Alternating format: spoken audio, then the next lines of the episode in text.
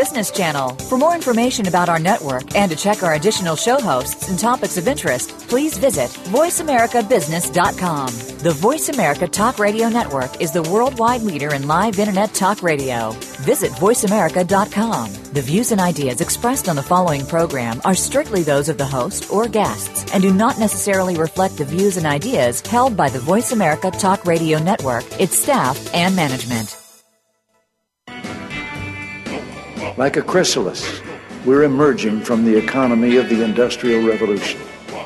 An economy confined to and limited by the Earth's physical resources into the economy in mind, in which there are no bounds on human imagination, and the freedom to create is the most precious natural resource.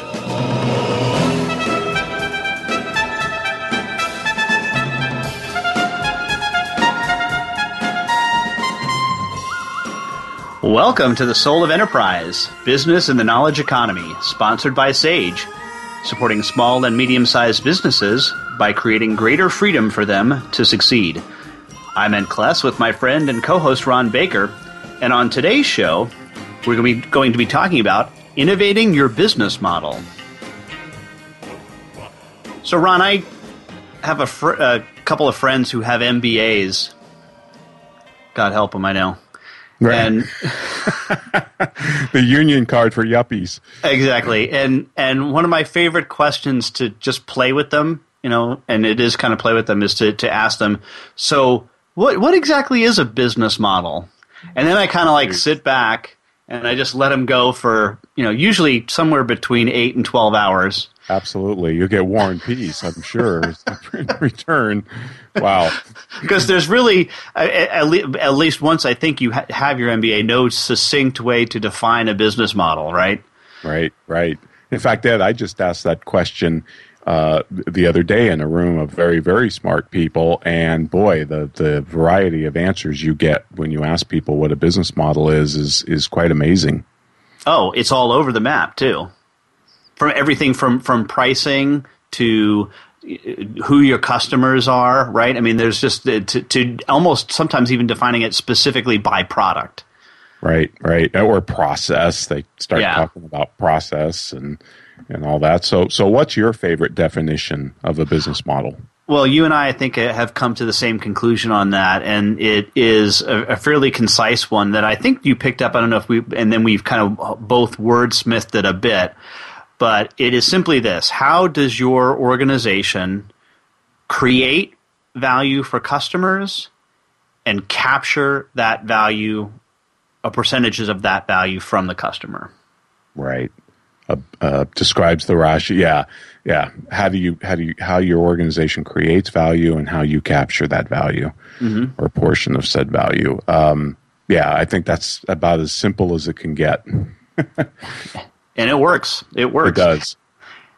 And we usually uh, leap into then talking about that business model and the shift that people are changing in the business model is, you know, uh, in, for professional firms is getting away from the billable hour. But we're not going to, to focus today, although we'll probably give some examples on the idea of a professional service business model. We really want to look at this from 35,000 feet and just look at business models in general.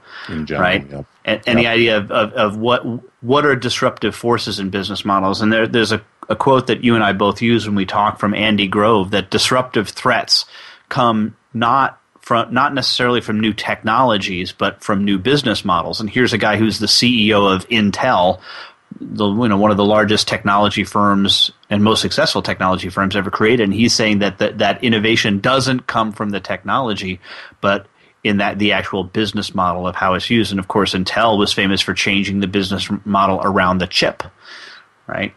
Right, the memory chip. Remember when back in what was it, the '80s, where Japan could actually price the chip cheaper than the American manufacturers could manufacture them? Yep. Wasn't that what was going on? And he just came into Intel one day and he said, "We're no longer a memory chip company because we're just we've we've been outdone." Mm-hmm. and he went to a processing company. So he took the company from one billion or whatever it was back to zero and, and Ed, just to add some empirical evidence to what Grove said there, because I think when people think of disruptive threats or business model threats, they do think of technology. And I know we're going to talk about a few different books today, but one book that I really like on business model innovation is a, is uh, Mark Johnson's book called Seizing the White Space. He is partners with Clayton Christensen, who of course has done a lot of work on on business model innovation. But in this book, Johnson talks about of the 350 business model innovations that he and his team had studied in the past 10 years, and his book was from 2010, he said more than 30% were enabled by internet technology. But, you know, that, that's a good two thirds that weren't, had nothing to do with technology. Mm-hmm. So it's not just about technology, it's a different way of looking at the world. Well, and internet technology was just a tool. That's like saying that the that that the innovation around the the the, the steel industry was in part due to the technology of rail transport, right? Right. You know, it, it, it used rail transport. Doesn't mean that steel innovation was was based on on the the, the or, or ha, the business model for how you sold steel had to be based on how the railroad provided the steel. Right. Another term, by the way, that Grove like uh, uses that I really like because it kind of it goes right along with the th- the disruptive threat of a business model is the inflection point, and he defines that as a time in the life of a business in which its fundamentals are about to change. And I think the key word is the fundamentals. You know, the way we've always done it. You know, there's a great line from uh, the the former uh, engineer design guy at uh, GM. Uh, this goes way back. A guy named Charles Kettering. He's pretty famous. He said, you know, if that's the way you've always done it, it's probably wrong. so when the fundamentals are about to change, then yeah, you. I mean, I, I know we could go through a million examples here, but just let's take one that we have chatted about, and even one of our callers asked us about. I think Don did. Um, Uber All right. uh, look at just the fundamentals of, of how you know it's not that big of an innovation to be able to call it uh, for a car but look what they've done to it to enhance the experience and just make it a you know this psychological innovation Well, right, and, and you know the fact, and we have said this before that that Uber is not a car service. Uber is a software company, and that the innovation was that the software connection that allows you to see the driver's license plate and a picture of the guy or gal, and and then of course for them to to see and locate you on on their system, as opposed to well, I, I wonder when the cab's going to be here, right? Constantly looking out the window. right So that you know that that that's really changed. And of course, my favorite thing about that, and I think this is partially, or no, this is definitely the part of the ex- the experience is that I never have to take my credit card out. yep yep absolutely No I, I I keep thinking about this iPay that you know Apple's Apple's got and how, how that's going to revolutionize and possibly disintermediate uh, credit card companies and you know what what kind of impact is that business model threat going to have? Yeah, I mean, fortunately, Apple's done the done the smart thing and and uh, connected the two together at this point. They're not tr- quite trying to push the credit card companies out yet. Right? Yeah, yeah, yeah. Because of course, you know, an example I love to talk about when it comes to the the threats of business models is just Napster. I mean, you know, this 17 year old kid, Shawn Fanning, sitting in his dorm room listening to his roommate complain he can't download music effectively, and and they come up with Napster, and what's the the entrenched industry? you know, what do they do? They sink money down the judicial rat hole and start suing a bunch of kids. And, you know, they say, well, we have a crime wave. And yeah, I don't know, you got millions of people downloading billions of your product for free. You don't have a crime wave. You've got a business model problem. and they and they have still still not recovered from that. They still haven't completely figured it out. They've gotten better, but they have. And it, but it took Steve Jobs to really get in there and then re engineer their business model. And, and I think that's a really interesting point about our definition, Ed, is, um, you know, about this idea of creating value. That's obviously in the customer experience and, and all of that. But then there's also capturing value. And I think it's a really important point to make that anytime you see a business model change, you know, you're going to see some type of a pricing change as well. You know, like iTunes, rather than buying a CD, you, you know, you can buy the song you want for a buck at a time and and that's a change in the pricing strategy as well, not just um, how the it's created value, but also in how it's captured. Well, and to that end, you know, one of the, the, the books that we're going to talk, spend a little bit of time with today is the, the book Business Model Generation by Alexander Osterwalder and Yves Pigneur. And uh, it, it, their their definition of a business model is very similar to ours, Ron. It's, it says It a, a business model describes the rationale of how an organization creates, delivers, and captures value. Now, we we quibble a little bit with the idea of of capturing the value, but I guess that's really because we, we we prefer to talk about that as price as a Price, right. separate thing in and of itself, and we think that's one of the the problems in business today is that is separating out the three components: cost, price, and value, and how they get overworn. But um, but I, I do like their idea of adding perhaps deliver in here because maybe that is something that our ours misses a bit. Uh, although you could argue that it's encompassed in the idea of capturing. Right. I actually, Ed, think it's in the idea of Um, creating. That's what I meant to say. Yes, you're right. Yeah, yes, yeah. you're right. Yeah. Um, but but e- either way, I think this is now we know why the MBAs can give us 14 hours on this because the more you know, the more you realize what's going on with this. But I, I think just to shave with Occam's razor here, creating and how your organization creates and captures value is is is probably a sufficient definition. Uh, that's where that's where we're going with anyway. There, I'm sure there are people who argue with this. If you argue with this, let us know. We're happy to we're happy to have a, a conversation about it. Absolutely. So what we're going to do, I think, Ron, is, is take through uh, some segments of this book, the the business model generation book, over the course of maybe the next segment or so of our show, uh, and then talk about that. But there's there's a couple of other things that I think that we want to get on the radar. So we're not going to spend the entire time delved into this book uh, nose first, but uh, let's let's talk a little bit, if we could, before the first break, about the first one, which is probably the one that's most obvious to everybody, and that is customer segmentation right? A Right. business model that, that that segments your customers, and they talk about how this is customer groups are, if you know their needs require and justify a distinct offer, so separate offers for each other, reach through different distribution channels, which they add as yet another thing, uh, require different types of relationships, have substantially different profitabilities, or are willing to pay uh, different for different aspects of the offer. Right. So this would go into the strategy, some of the things like we discussed with Tim Williams about how how you know you can't be all things to all people, right? So it's better Exactly. to be everything to somebody. And I, I I think this is where a lot of businesses have problems because of that market share myth, you know, that we have to grow and expand and the more customers the merrier. No, the right customers are what matters. Yeah, the example that I, I like to use and we'll probably use throughout our conversation today, Ron, is McDonald's versus Ruth Chris, Yep. right? Yeah, good yeah, good point. they because, both you sell know, beef. They both sell beef, Lots Well, of it. barely, but yeah. but I but I but I like the, the, the model of, of McDonald's versus Ruth Chris because it's it's so obvious, right? That it- you even somebody who is a longtime Ruth Chris customer would be disappointed going into a McDonald's expecting that quality, but vice versa, right? Someone who is expecting the the, the, the quick turnaround service of a McDonald's would be de- di- completely disappointed in going into a Ruth Chris and expecting expecting it.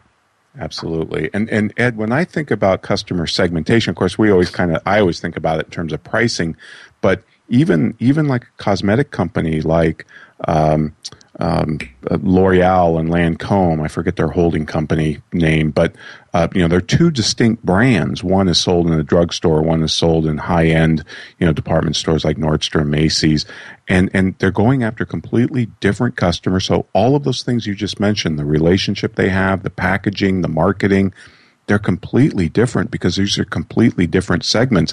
But as Tim Williams would say, a brand can only stand for one thing, and they they, they are very good about different brands for different segments.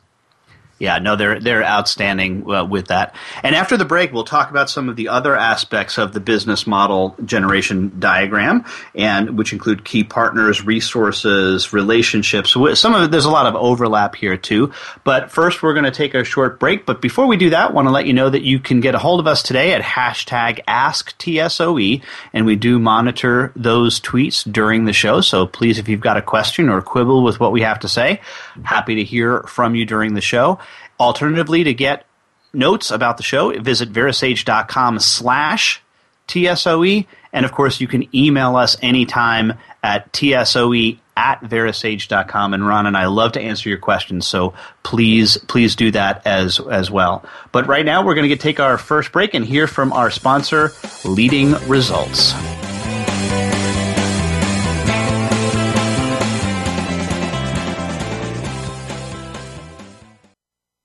Follow us on Twitter at VoiceAmericaTRN. Get the lowdown on guests, new shows, and your favorites. That's VoiceAmericaTRN. Is your website just a brochure, or is it your best salesperson? If your site is not the best lead generation tool you have, we should talk. We are leading results. We build websites and marketing programs that impact your bottom line. Using HubSpot or WordPress, we'll create a website and supporting marketing program that gets your business found, converts web visitors to leads, and provides clear tracking on what is and is not working. Learn about our team and approach to your success. Visit leadingresults.com slash TSOE to find out more. What makes great leaders? Results? A lasting legacy? Is it making a difference in your life? or maybe the lives of others. I Lead, the Leadership Connection with host Dr. Linda Sharkey will bring you the practical tips and tools to make you an extraordinary leader. And by doing so, build a better, more successful, and more profitable organization. Our show is all about you, the leader that you can be, and the culture that you can create. Tune in to I Lead, the Leadership Connection, live every Thursday at 5 p.m. Eastern Time, 2 p.m. Pacific on the Voice America Business Channel. From the boardroom to you, Voice America Business Network.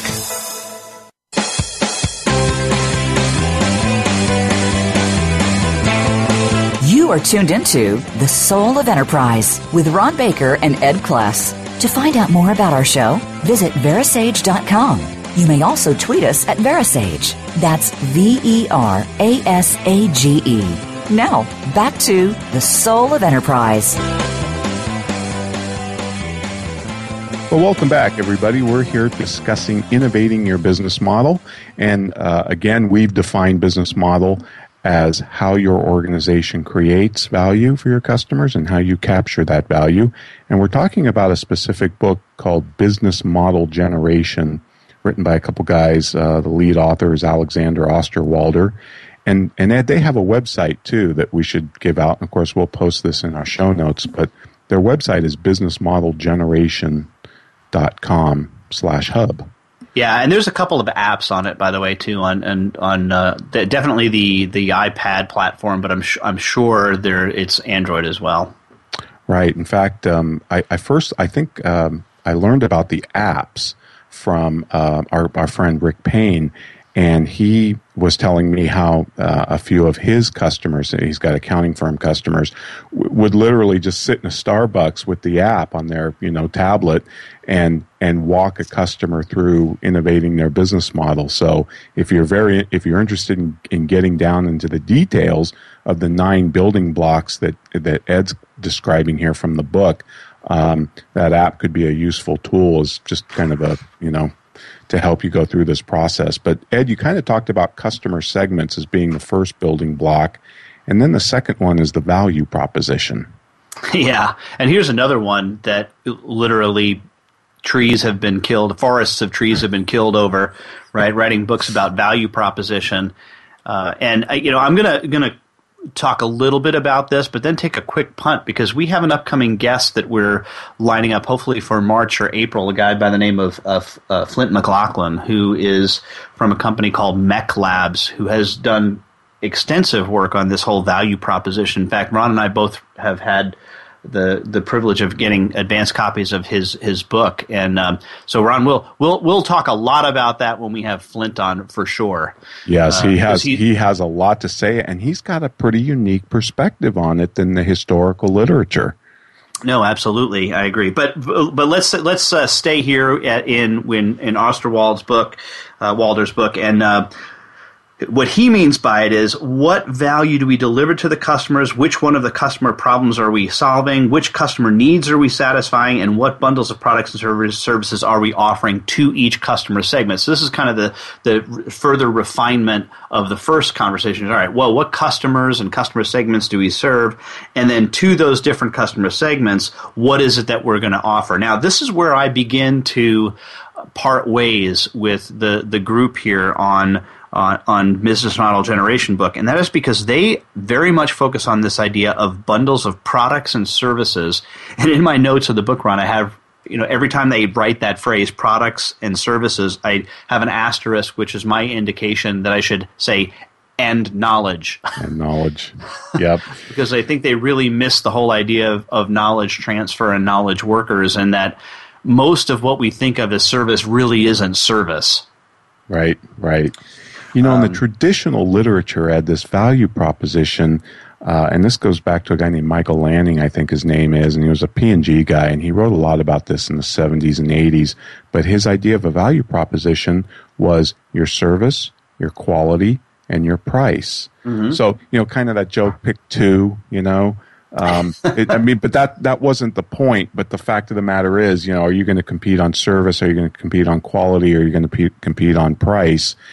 And when I when I and I kind of use that framework in my work, and but I added just what you said. I added intellectual capital, even going a little bit beyond just knowledge, because when you start looking at companies like Google, you realize just how much leverage uh, the the knowledge they have, data information, and and I would even say some of it is knowledge that they bring to the table is is definitely a big part of their value proposition. Right, but Google's not a real company.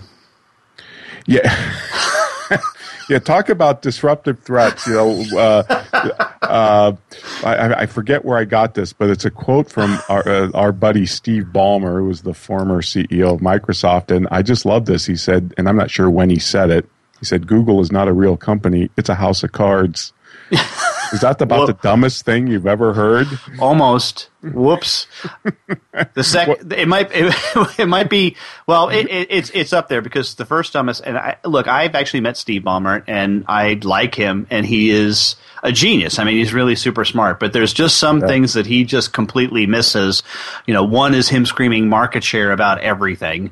Uh, which if you've ever seen him on stage, if he doesn't scream market share, you're sorely disappointed. I think he now does it as an encore, right? He just kind of, you know, after his speech, he comes out back on and then yells market share, you know, just to just to keep the crowd going. But but the the first dumbest thing that I think he said was someone asked him about uh, the Apple and the iPhone and the App Store and the and the and the you know the the innovation that is and was the Apple the App Store, and he said, "Oh, sixty thousand apple or six hundred thousand applications that all access the internet. So what? We only need one of the one app for that. It's called Internet Explorer." Might that explain why Microsoft was a bit slow with the internet and the new new smartphone yeah. technology and all yeah, that. It's possible. It's very possible. okay, but but honestly, but but back to this whole idea of value proposition. You know, there's an exercise that I have taken from this book, Ron, which I think is helpful for businesses.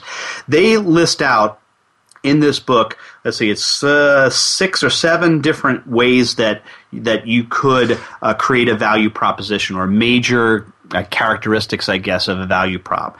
Getting the job done, design, brand slash status, price, and by price, by the way, they mean low price here. Yes, yes. Uh, Why cost, is it that all? Yeah, everybody who writes about business model always goes about the low price. Low price. I know. Yeah. I know.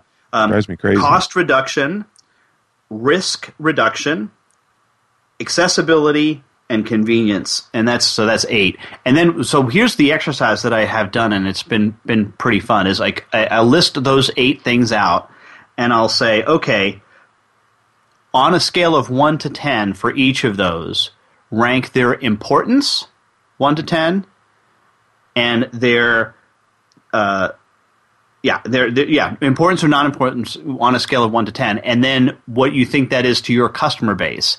And I, what I found is that that really gets maybe one or two of them on the table for a particular organization to drive forward, to be thinking about, okay, in the market space that we say, first serve now, what are the ones that are most important. Right, right. You know, that whole idea of the job, that that the customer's trying to do. You know that old marketing axiom that nobody buys a drill bit, right? They they mm-hmm. buy a hole. Well, well, what do you care about that? Well, if you're Black and Decker, you know, not drill bits aren't the only thing that makes holes. Right. So do lasers. And so maybe we have opportunities now to go into lasers. But I've always thought that just looking at the job, and I'm I'm glad they, these guys don't. They obviously go beyond that. But there's more to a purchase, I think, a lot of times than just getting a job done. A lot of it is status. A lot of it is psychological. You know, I go back to the Apple brand, mm-hmm. you know, or just a designer brand that, that makes us feel good for wearing it. That's not really serving a job other than maybe stroking our ego um, but there's more to it than just getting a utilitarian job done. Oh, absolutely. In fact, the, the, if you've ever read the book "The Perfect Thing" by Steve Le- uh, Levy, um, who, who, wrote this book about the iPod, and it's called mm. "The Perfect Thing," and, and mm-hmm. he, you know, he talks about all of this stuff, including, by the way, why the the, the headphones were were, were white. white. Yeah, you know, yeah. and and how the the the brilliance behind that is also interesting that the, the book you know this was the this was the the gimmick for the book is that other than the first and last chapters the, the chapters in the middle were all shuffled. Right. In different copies of the book. Oh wild. That's excellent. But but the the third of these uh the, these uh, breakdown building blocks for the business model generation is called channels. And this is one that's near and dear to my heart since I work for a company that sells through a channel uh, of what we call partners. So it's it, th- these are the things uh, that the the questions of through what channels will your customer segments be reached, right? So which ones work best, which ones are cost efficient, and uh, how are we integrating them with custom routines? And it's that last question that occupies a lot of my mind share: is how does it that that an organization not only sells to and sells through a channel, but how do you fully integrate that with the with the customer experience? Right. Mm-hmm. So how, how how how does Sage ensure that the customer experience is somewhat similar across the board, despite the fact that people are buying from different partners of ours?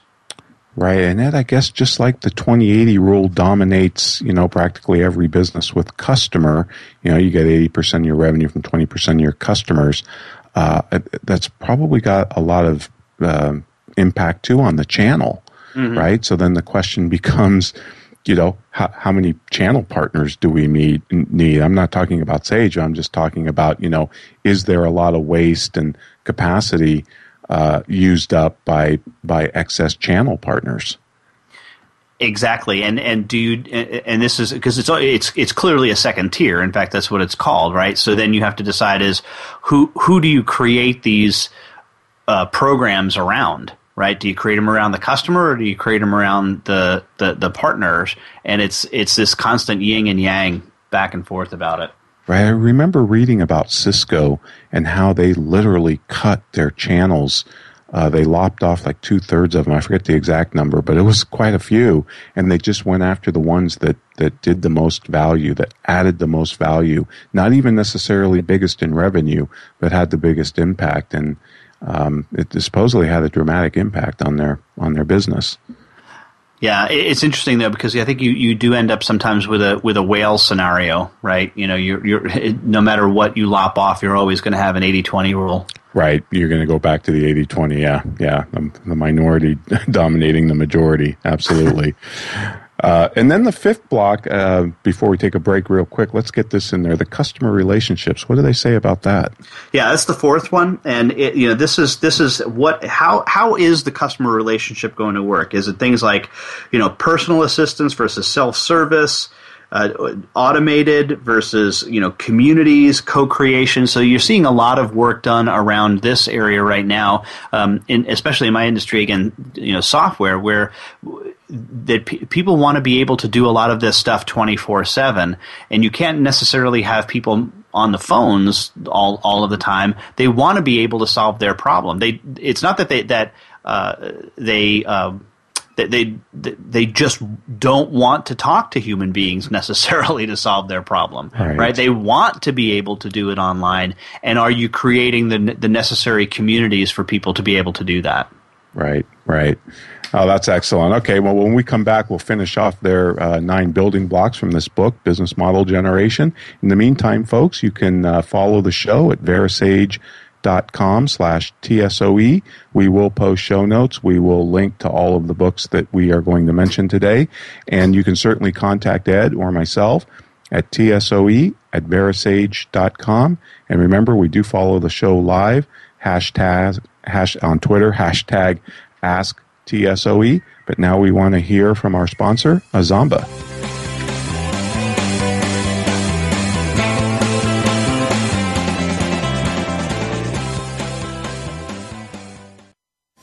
We're making it easier to listen to the Voice America Talk Radio Network live wherever you go on iPhone, Blackberry, or Android. Download it from the Apple iTunes App Store, Blackberry App World, or Android Market. What if you could close more business with less effort and do it faster? What could your people accomplish if they had their own personal assistant keeping track of meetings and reminding them of follow ups? What would it mean to have a perfect view of what your team and your prospects and your customers are doing? What if you could run your business from anywhere? You can have it all. Visit www.azamba.com forward slash soul today to find out how. That's Azamba, A Z A M B A dot com forward slash soul. If you currently or aspire to serve on a board or work in a leadership capacity for or with a public or nonprofit organization, where can you turn to get the best advice and practices? How about Leadership Matters with Dr. Cheryl G. and Jenny Frumer?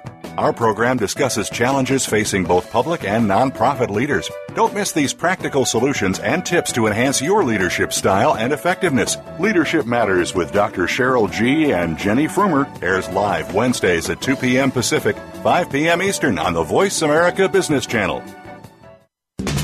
We're always talking business. Talk to an expert. Call now, toll free, 866 472 5790. That's 866 472 5790. Voice America Business Network.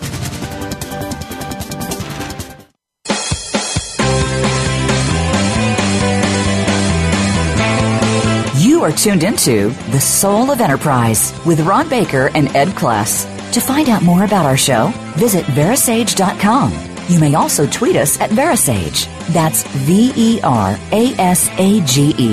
Now, back to The Soul of Enterprise.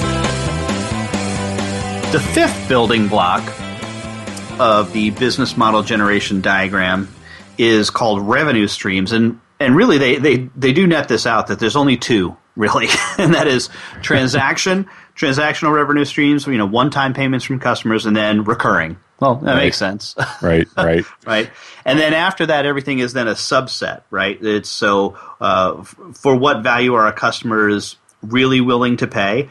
Uh, for what do they currently pay? How would they prefer to pay? And how much does each revenue stream contribute to the overall overall revenue? So examples here is you know sales of assets, usage fees, subscription fees, uh, licensing, uh, renting, leasing, uh, brokerage fees, and advertising. And you know this is where they do bring up pricing. And kudos to them for I think doing a, a pretty con- job at, at concisely talking about fixed menu pricing and dynamic pricing. And I will say one thing that really struck me about this book, Ron, and I really cheered them on. In nowhere does it says cost plus pricing in the book. Doesn't say Right, it.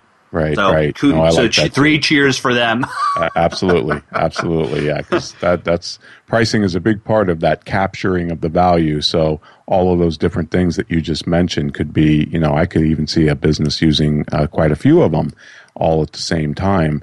Um, so that that's a good thing. Yep. Well, absolutely. And well, and rather rather than go down the rabbit hole of pricing, which we could, and when we would never finish this show and get through all nine, let's move on to the sixth one right away, which is key resources. Right. And this is the one that I think that that you and I, uh, where we really start to break because they do talk here about intellectual capital, right? Uh, and but but I don't think they do it in in such a way that either one of us Would be satisfied likes all with that much, right? We're not fully yeah. satisfied, and it's probably because we this is an area we know too much about, unfortunately, Right, right. or maybe we know not at all. Is really the issue. We don't know enough. but but they talk about struc- uh, physical, which we equate to structural capital, right? Right. Uh, intellectual capital, which we, we see as the knowledge component. the human capital, which they are talking more about the human beings inside the organization, but I also equate that out to this, the, the overall social capital. Social, sure. Right. So what what pe- what people does do people in the organization know? Right. So it takes it out one that's whole community idea, and then of course financial capital being the one that everybody is is most familiar with. Do you have any thought, thoughts on that, Ron? No, other than I just think our, you know, the way I think about it is, and the way we tend to present it is, you know, the three components of intellectual capital is the the human capital, the eighty percent, you know, that creates wealth, or eighty percent of the wealth of the world resides in human capital, and then you've got your relationship capital or social capital, which is your customers and your alumni and all that, and you got the structural capital, which is the uh, what's left in the building after everybody goes home. And I just think that's a kind of a more uh, holistic way of looking at it rather than the breakdown they give in the book. Anyway, that's how I think about it, but maybe I'm too uh, knowledge worker, knowledge organization focused. Oh, I, I, I, think it's just a, a, different way of viewing it. I mean, they, they did cover it all to their that they I, did. Their eighth did block is yeah, their eighth block is key partnerships, which would be part right. of our social capital, relationship capital uh, format. So exactly, exactly. Yeah. But the, the, seventh block is key activities, and you know what I what I, another thing that I really liked about this book is this would be the, the book that the, the, the, chapter that all other business books are written about because it's all how. This is all it's the how. All the how stuff. This is yeah. all the how stuff. And again, to their credit, they dedicate two very short pages to it, and they're like, "Just don't worry about this. This is this is the stuff that comes, you know, later." And this is this is obviously production, right, in a manufacturing right. environment. How how how are you going to produce said product? Uh, but for knowledge workers, they do talk about the uh, problem solving. How how is it that your organization goes about thinking about and solving problems uh, right. and the questions that they ask, and then finally uh, the third is is their their platform slash network, right? Uh, you know, and this is this is the one that that. I think all organizations are trying to move away from the idea of just plain production and expand things out to the platform network, right? It's every, right. every everybody's trying to take their product and make it a platform make right. it a network that people have to then rely on and come back to and you know that gets gets into the the whole idea of stickiness right how how sure. how can we make you make you sticky to want to come back to to the particular website let's say Sure, sure. And Apple's really good with that, aren't they? I mean, you know, most people that buy one of their products get sucked into their system, the App Store, iTunes, whatever, and then they're kind of they stay there. Guilty. That was me, Ron. I, I bought one, one, one iPod so many years ago. Really, that was your foray. Yeah, was that was iPod. the gate. That was the gateway drug. It was a gateway drug. right on. That was your gateway drug. It was it was the iPod, and then all of a sudden it was the iPhone, and then all of a sudden it was you know two iPads because they always come in pairs. If you if you uh, are a couple, you can you can never just buy one iPad right, right. if you're if you have a spouse or significant other. So they, they they come in pairs, and then you know now now I'm practically well I am I'm all I'm all Apple now. And uh, just back real quick to the key activity one. I know yeah. this is kind of the how-to, and they you know say don't worry about this so much, but uh, I, would the after-action review fit in here? Because I mean that's how you're going to learn how to build the car better, run the factory better, do everything better. Is the after-action review? Oh, without question, Ron. I mean, as we said in that show, it, it is it is you know the, the best knowledge management tool ever devised by mankind. Right, right. You know, so yeah, that that that would clearly, I think, fit in fit into this portion as well. The, but but the eighth block is is key partnerships, and you know this is again more that social capital out so outside the four walls of the organization. Uh, who are our key partners and suppliers? They do they, they do look at this from a more of a stakeholder perspective. Uh, right. Uh, which key resources are requiring for, uh, are we acquiring from partners, and which key activities do our partners perform? So this is uh, this is a pretty interesting conversation for a lot of people because this, I think, is really the the, the section that talks most about from a, a, risk aversion standpoint. You know, how is it that you can you can transfer the potential risk of use down to uh, throughout your products, your your stream. You know, right, right. And and I think and I also think of you know innovative things like what is it in, in, innovative center or whatever that relies you, you uh, internal R and D departments can go out to these sites and they can enlist people from around the world to work on particular problems that they can't seem to solve. Mm-hmm. You know, I think there was an engineer I think it's Sun Microsystems or something, Bill James, who said, or I forget his name, but he said something like the smartest people aren't inside your organization and tapping into those partnerships or other types of, you know, social capital outside of your four walls can can be a great uh, a great source of wealth creation. I I remember A.G. Lafley when he came into uh, Procter and Gamble, he kind of changed it from R and D, meaning internally, to connect and develop, because mm-hmm. they started to look outside at other resources, and and they ended up getting like one half of their new product ideas from outside of P&G R and D labs. That's absolutely brilliant because I think one of the transformations that I've seen in the software space where where I've played my most of my career is the the, the not invented here syndrome of the 80s and early 90s really has has given way to this coordinate and, and collaborate model right. a lot more. Right.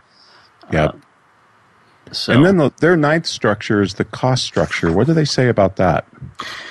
Well, you know, this is the one. This is the one that we're uh, accountants really love, right? This is this is what are the most important costs inherent in our business model, and which key resources are our most expensive, and which key activities are our most expensive. So this is the the way of of counting uh, and costing the, the, the, stuff for, for key resources and key activities. Well, you know, kudos I do, to them for putting it last. Absolutely, right? Absolutely. You know that, that, I think that was one one of the, the the, huge insights in this book, and I think why it, it actually I, I think turned off a lot of uh, accounting types is because they put it dead last in the book. Right. So it is a really good framework, and whether you just use the book or you know you get their app or whatever, uh, it does. I think it it brings up the right questions, and and it's certainly uh, a good group exercise. I've seen groups uh, work on this because they had the the format in the book that you can use, and and it does work well, doesn't it, Ed? Yeah, it really does. And I've, I've been involved in, actually as recently as last month in an exercise where this. And you know, sometimes what, what it takes, though, is distilling it down to maybe just two or three that a group is going to work on. Because really, to do a, a, a full workshop on this is probably at least a two day experience. Sure, sure, because it's really an act of imagination too and creativity. I mean, it's it's it's um, you can you can bring a lot to this that, that will really help the business model become uh, you know completely different than what it is. And in fact, that's one of the things they say. They say it's a daunting task. H- how do you implement and manage new models while maintaining existing ones? And and yeah. that is the challenge. I mean, this is why we see big businesses they just can't adapt, and so they go away. Yep, and, in a lot of cases they don't because there there is a time when you have to leave the shore, right? You've got to you've got to move on away from your old business model on to the next. Remember when we talked to Reed Holden? He he talked about the the, the business model of moving to subscription based software. He says, you know, you got it, it, it's hard it's hard to manage both, and the and the best way to do it is to switch to subscription during a recession when right. when when revenues are going to suck anyway. right, right. No, I know it's you know there's a joke in the uh, in the professional world. You know how many accountants, lawyers. I mean, you just fill in the profession. Does it take to change a light bulb? 10 you know one to change it nine to talk about how great the old one was no. and and we really do become ossified and and uh, you know uh, to to our existing models and it, it really is it can be an enormous threat i mean i'm reminded of uh, Xerox PARC Labs. They basically invented the user interface and the mouse and all of that, and they had no idea how to fit it into Xerox's business model of, well, we charge by the page. So how do you put a meter on a computer? Yep. There's and another they, whoops.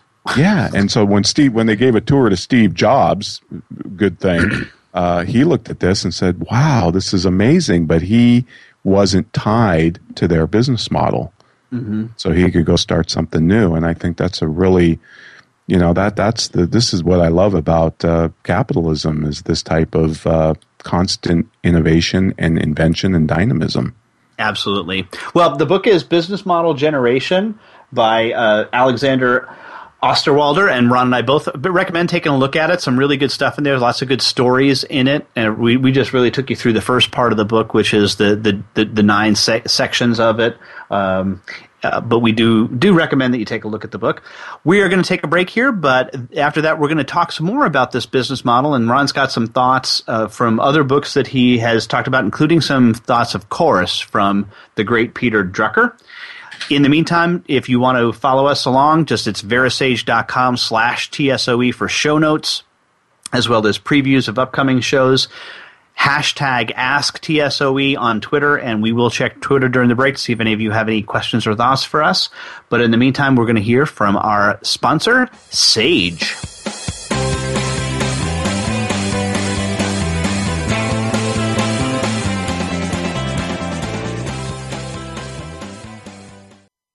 Become our friend on Facebook. Post your thoughts about our shows and network on our timeline. Visit facebook.com forward slash voice America.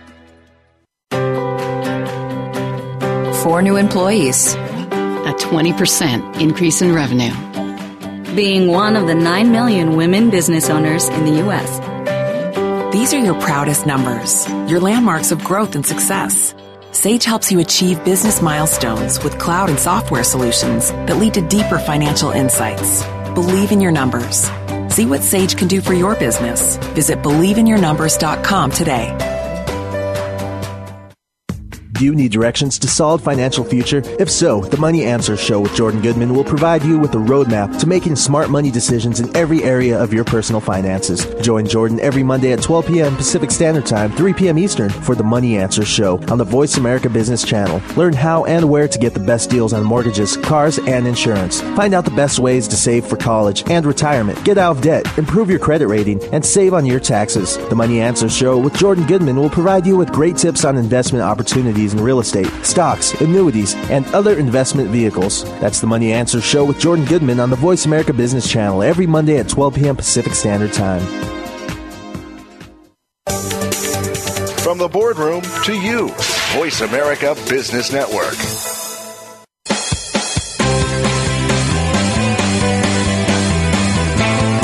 You are tuned into The Soul of Enterprise with Ron Baker and Ed Kless. To find out more about our show, visit verasage.com. You may also tweet us at Verasage. That's V E R A S A G E. Now, back to The Soul of Enterprise. Well, welcome back, everybody. We're talking about innovating your business model. And Ed, what do you think of this? Experts, I think, rarely innovate. At least that seems to be the history of of uh, innovation. And G.K. Chesterton, a great author, he said the argument of the expert that the man who is trained should be the man who is trusted would be absolutely unanswerable if it were really true that the man who studied a thing and practiced it every day went on seeing more and more of its significance. But he does not. He goes on seeing less and less. And there's so many examples throughout history of this. And one of my favorite is the Gottlieb Daimler uh, company, which was basically Mercedes Benz predecessor, predicted back in the 1800s that there'd only be uh, at, at, most 1 million automobiles sold. And their logic was, well, because you couldn't train that many chauffeurs.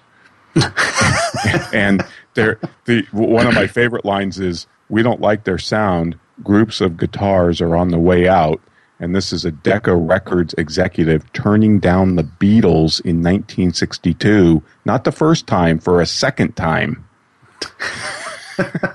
What's so, the one about Fred Astaire? Uh, it, when it, it went in for a screen test, uh, can't sing, can't act, can dance a little. yeah, balding, can dance a little. Yeah, something like that.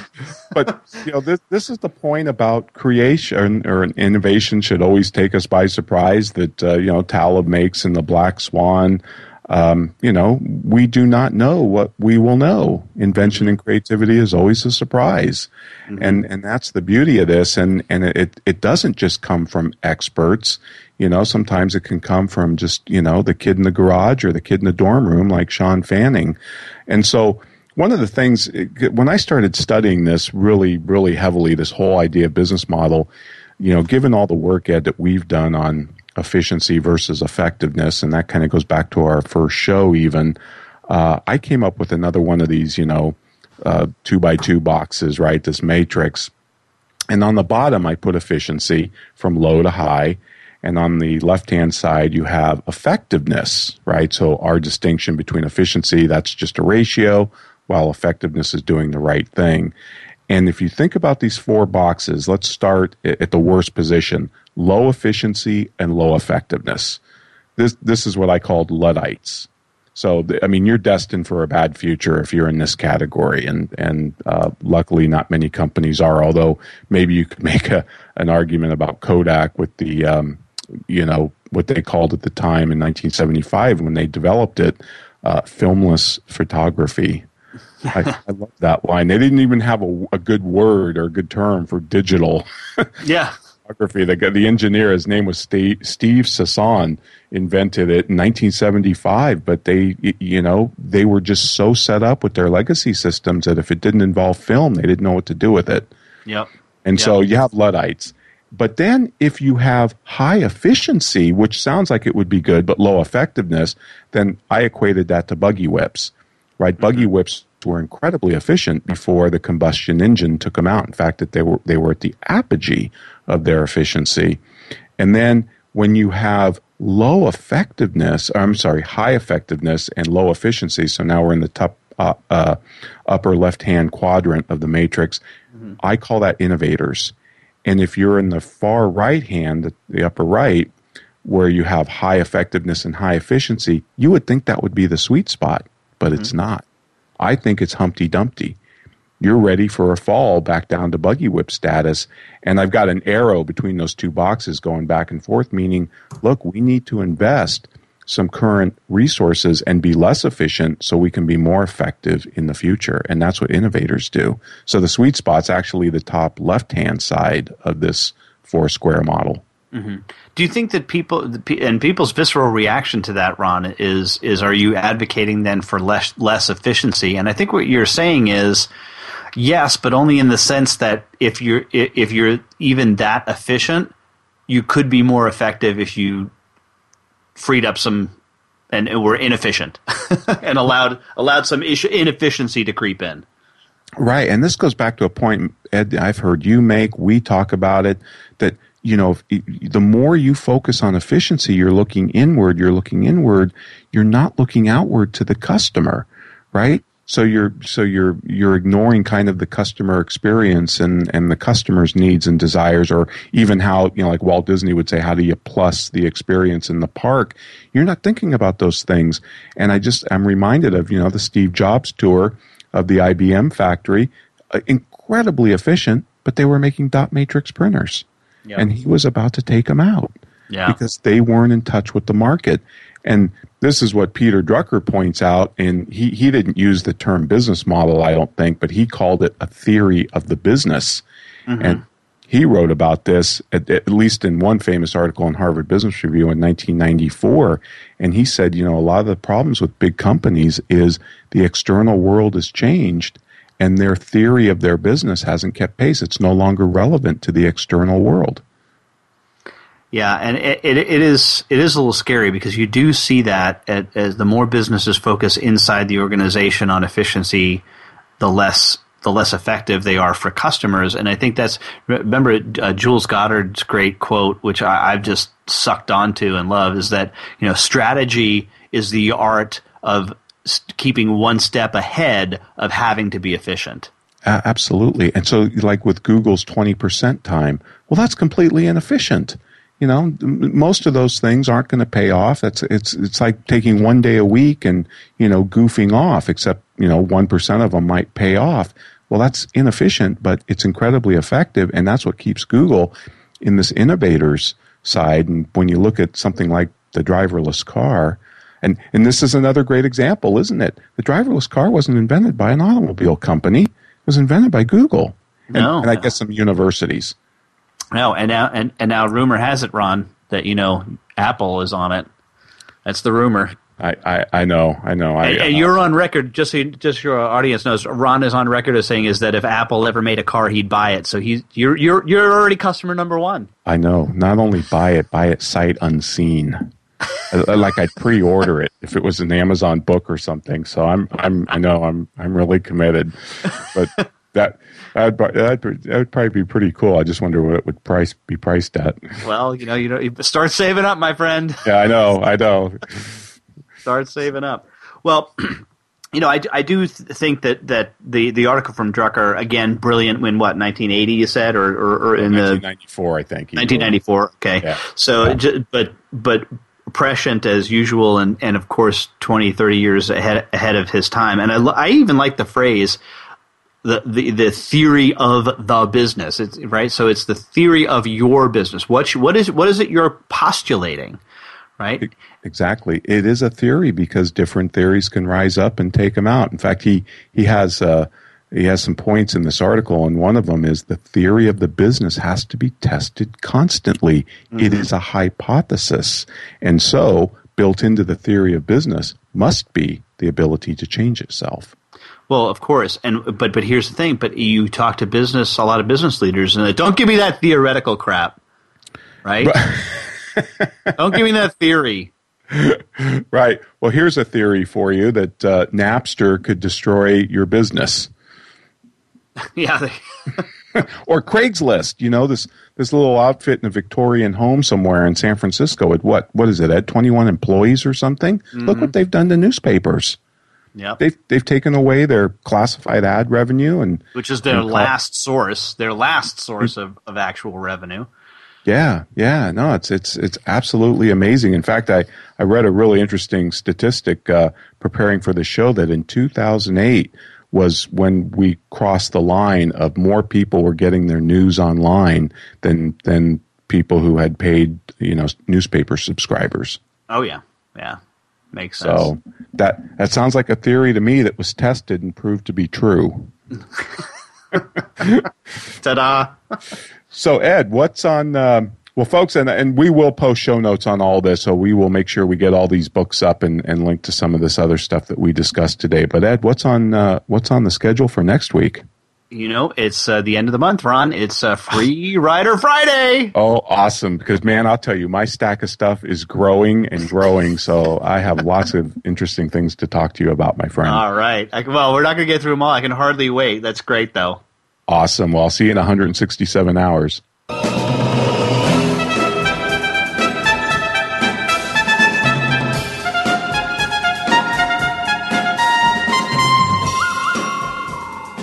This has been The Soul of Enterprise Business and the Knowledge Economy, sponsored by Sage, supporting small and medium sized businesses by creating greater freedom for them to succeed. Join us next week on Friday at 4 p.m. Eastern Time, 1 p.m. Pacific in the meantime, feel free to visit us at www.verasage.com slash TSOE.